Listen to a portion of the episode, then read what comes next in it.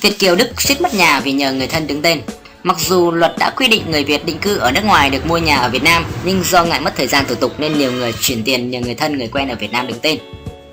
Bà NNK, Việt Kiều Mỹ chuyển 3 tỷ đồng cho người cháu mua và đứng tên căn nhà ở quận Bình Thạnh, thành phố Hồ Chí Minh. Năm 2008, bà K về nước thăm người thân.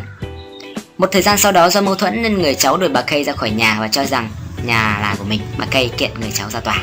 Rắc rối kiện tụng.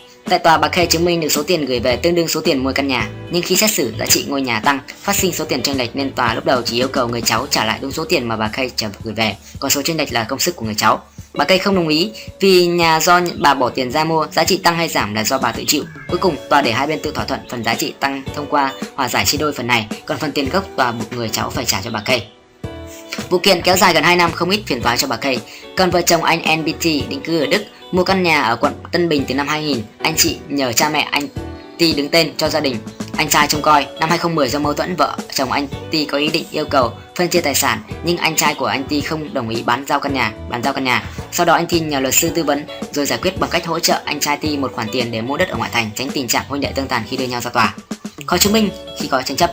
Theo luật sư Vũ Mạnh Quỳnh, trước khi luật nhà ở năm 2014 ra đời, pháp luật Việt Nam không cho phép người Việt Nam định cư ở nước ngoài đứng tên sở hữu nhà. Vì vậy, nhiều trường hợp chuyển tiền nhờ người thân mua rồi đứng tên hộ dẫn đến khó khăn khi xảy ra tranh chấp. Luật sư Quyền cho biết khi xảy ra tranh chấp, bà Cây phải chứng minh có chứng từ chuyển tiền hoặc chứng từ thanh toán cho bên mua hoặc có người làm chứng việc giao dịch thỏa thuận đứng tên hộ nếu có. Trên thực tế, việc thu thập và chứng minh các chứng từ này rất khó khăn do khi mua Việt kiều chủ yếu dựa trên lòng tin và sự cả nể người thân trong gia đình, luật sư Quỳnh nói.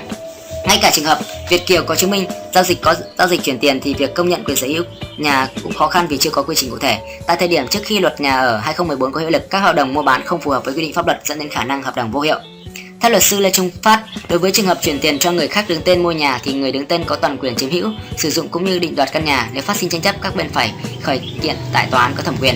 Thực tế, thời gian xử lý các vụ kiện thường kéo dài do các yếu tố nước ngoài khai thác, phải ủy thác tư pháp trong việc tống đạt văn bản của tòa, tốn thời gian và chi phí. Quyền lợi của người mua nhà có thể không trọn vẹn khi giá nhà tăng, có khi phải chia cho người đứng tên vì công sức quản lý nhà. Luật đã cho phép. Theo các chuyên gia pháp lý, luật nhà ở năm 2014 đã cho phép người nước ngoài và Việt kiều được mua nhà. Theo điều 76 Nghị định 99 trên 2015, Việt kiều được quyền mua căn hộ và nhà ở riêng lẻ với số lượng theo quy định. Việt kiều có toàn quyền như người Việt Nam khi sở hữu nhà ở không quá 50 năm hoặc lâu dài tùy trường hợp. Theo luật sư Phát, việc thanh toán tiền mua nhà có thể thực hiện qua tín dụng hoặc tiền mặt tùy theo thỏa thuận. Còn việc thanh toán tiền mua bán nhà qua các tổ chức tín dụng của tổ chức hoặc cá nhân nước ngoài thì việc chuyển tiền ra nước ngoài sẽ được ngân hàng nhà nước hướng dẫn cụ thể.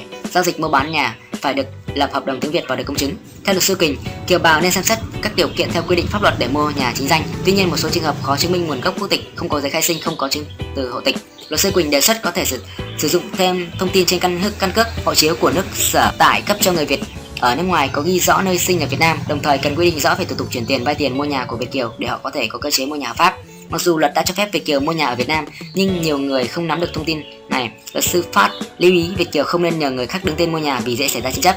Người đứng tên có thể bán nhà, muốn đòi lại phải khởi kiện, nhưng nếu người đứng tên không có tài sản thì cũng khó lấy lại tiền. Nếu vẫn muốn nhờ đứng tên, Việt kiều nên chuyển tiền qua thẻ tín dụng, ghi rõ nội dung chuyển tiền hoặc là văn bản về mục đích giao nhận tiền.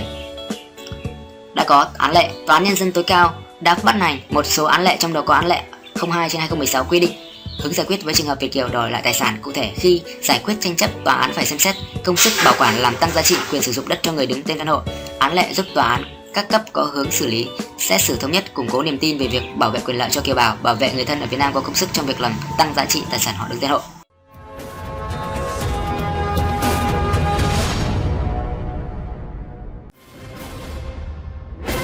Các bạn đã lắng nghe video từ cộng đồng người Việt trên thế giới. Nếu thích video, hãy đăng ký theo dõi kênh. Xin chào, hẹn gặp lại.